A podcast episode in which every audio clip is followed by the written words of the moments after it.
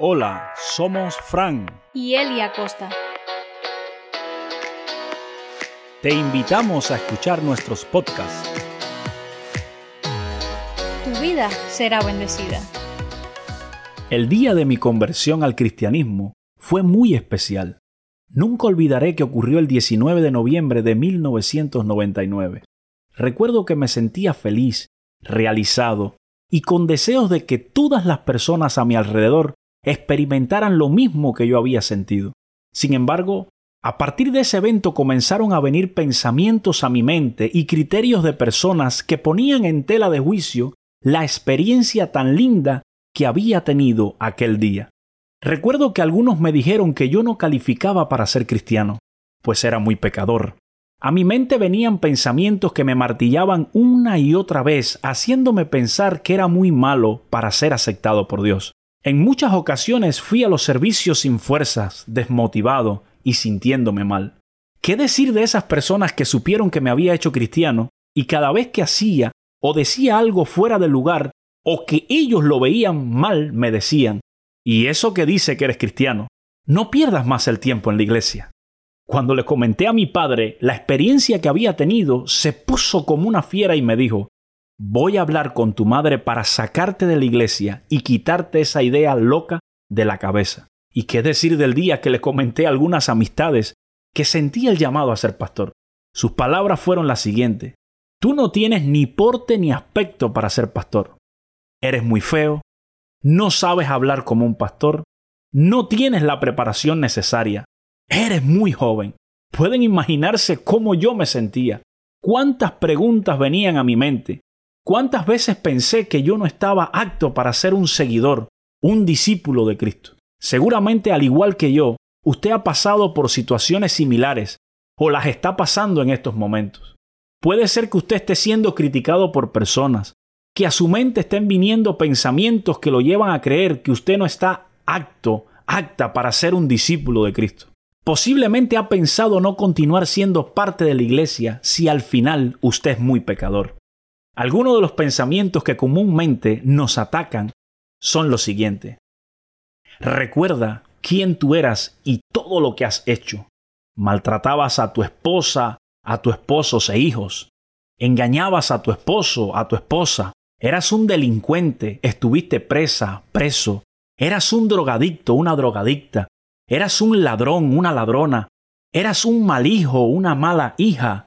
Eras un mal amigo, una mala amiga después de tantas relaciones que tuviste, ahora dice que eres hombre de una sola mujer o una mujer de un solo hombre, por favor. ¿Ahora crees que porque eres parte de una iglesia eso va a borrar tu pasado?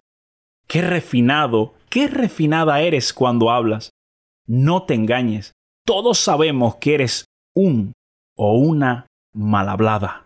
No te engañes. La cabra siempre agarra el monte. La realidad es que todos hemos sido criticados, juzgados por otras personas e inclusive en nuestro propio pensamiento.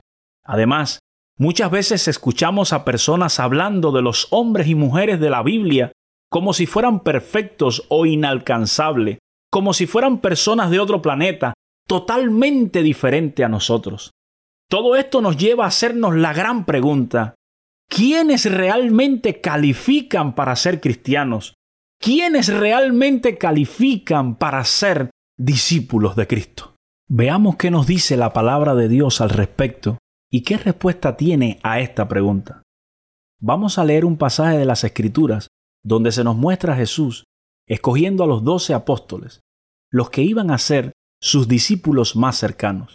El texto se encuentra en el Evangelio según San Lucas, capítulo 6, versículo del 12 al 16. En aquellos días él fue al monte orar y pasó la noche orando a Dios, y cuando era de día, llamó a sus discípulos y escogió a doce de ellos, a los cuales también llamó apóstoles, a Simón, a quien también llamó Pedro, a Andrés su hermano, Jacobo y Juan, Felipe y Bartolomé, Mateo, Tomás, Jacobo hijo de Alfeo, Simón llamado Celote, Judas, hermano de Jacobo, y Judas Iscariote, que llegó a ser el traidor. Lo primero que nos deja claro el evangelista Lucas es que Jesucristo no tomó esta decisión con ligereza, sino que pasó toda una noche orando al Padre para determinar quiénes iban a ser sus discípulos más cercanos.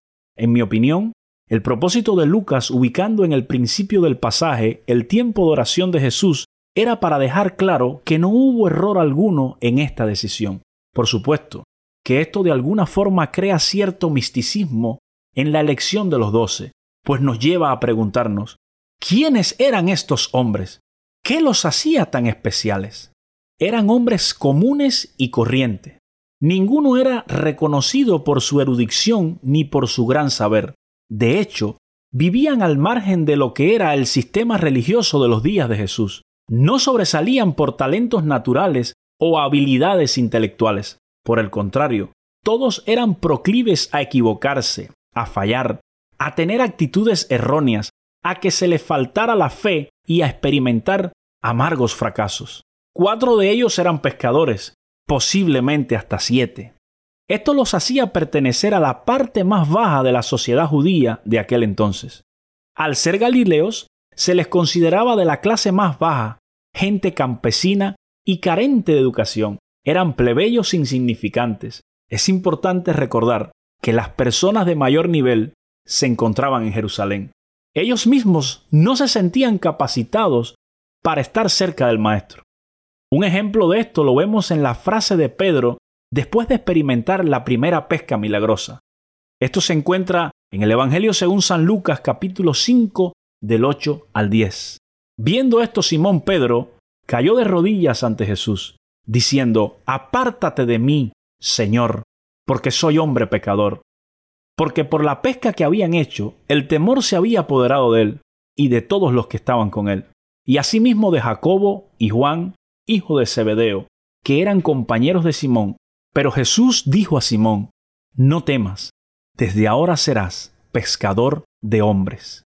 Al leer los Evangelios podemos encontrar a estos hombres siendo reprendidos por Jesús una y otra vez. Muchas veces tenían sentimientos egoístas, como los de Juan y Santiago, que querían sentarse a la derecha y la izquierda del Señor. En otros momentos no le dieron importancia a la oración y se quedaron dormidos. En otra ocasión abandonaron al Maestro y le dejaron solo. Pedro dijo, yo no te negaré jamás, y le terminó negando. Judas Iscariote le vendió por treinta monedas de plata. Después de ver quiénes eran estos hombres, podemos llegar a la conclusión de que no eran muy distintos a nosotros. Eran personas tan normales como lo somos nosotros. Eran hombres comunes y corrientes. Sin embargo, a pesar de todas sus dudas, debilidades, errores y falta de preparación, la mayoría de ellos siguieron insistiendo en seguir a Cristo y responder a su llamado. Les invito a seguir insistiendo en su relación con Dios. Les invito a continuar orando, asistiendo a los servicios, sirviendo en las diferentes áreas. No te detengas. No permitas que nada detenga tu relación con Dios. Es verdad que hicimos muchas cosas en el pasado. Hemos hecho otras más en el presente. Es verdad que nos falta mucho. Pero a pesar de todo esto Jesús nos dice como a Simón Pedro, no temas. Desde ahora serás pescador de hombres. Amadas personas que me están escuchando, les pido que juntamente conmigo imaginen a Jesucristo diciendo su nombre y llamándoles a ser sus discípulos. Posiblemente digas como Pedro, apártate de mí que soy un pecador. Pero aún así Jesús insiste y continúa mencionando tu nombre. Él lo va a continuar diciendo una y otra vez. Él se encuentra con los brazos abiertos diciéndote, ven hijo mío, ven, hija mía. Este grupo de hombres, sin letra, llenos de imperfecciones, faltos de talentos espectaculares, Dios los usó para cambiar el mundo y que hoy el Evangelio llegue a nuestros días. En el día de hoy, el Señor nos hace el mismo llamado a cambiar y transformar al mundo. No sigas pensando que tú no calificas, el Señor Jesucristo cuenta contigo y te dice, no temas, desde ahora serás pescador de hombres. Muchas gracias por escuchar este mensaje. Esperamos que haya sido de bendición para tu vida. Ayúdanos a anunciar a Jesucristo suscribiéndote y compartiendo con otros este podcast. Te invitamos a seguir al tanto de las próximas enseñanzas, que seguramente serán de inspiración en tu caminar con Dios. Estamos orando por ti. Recuerda, eres alguien especial. Dios no ha terminado contigo.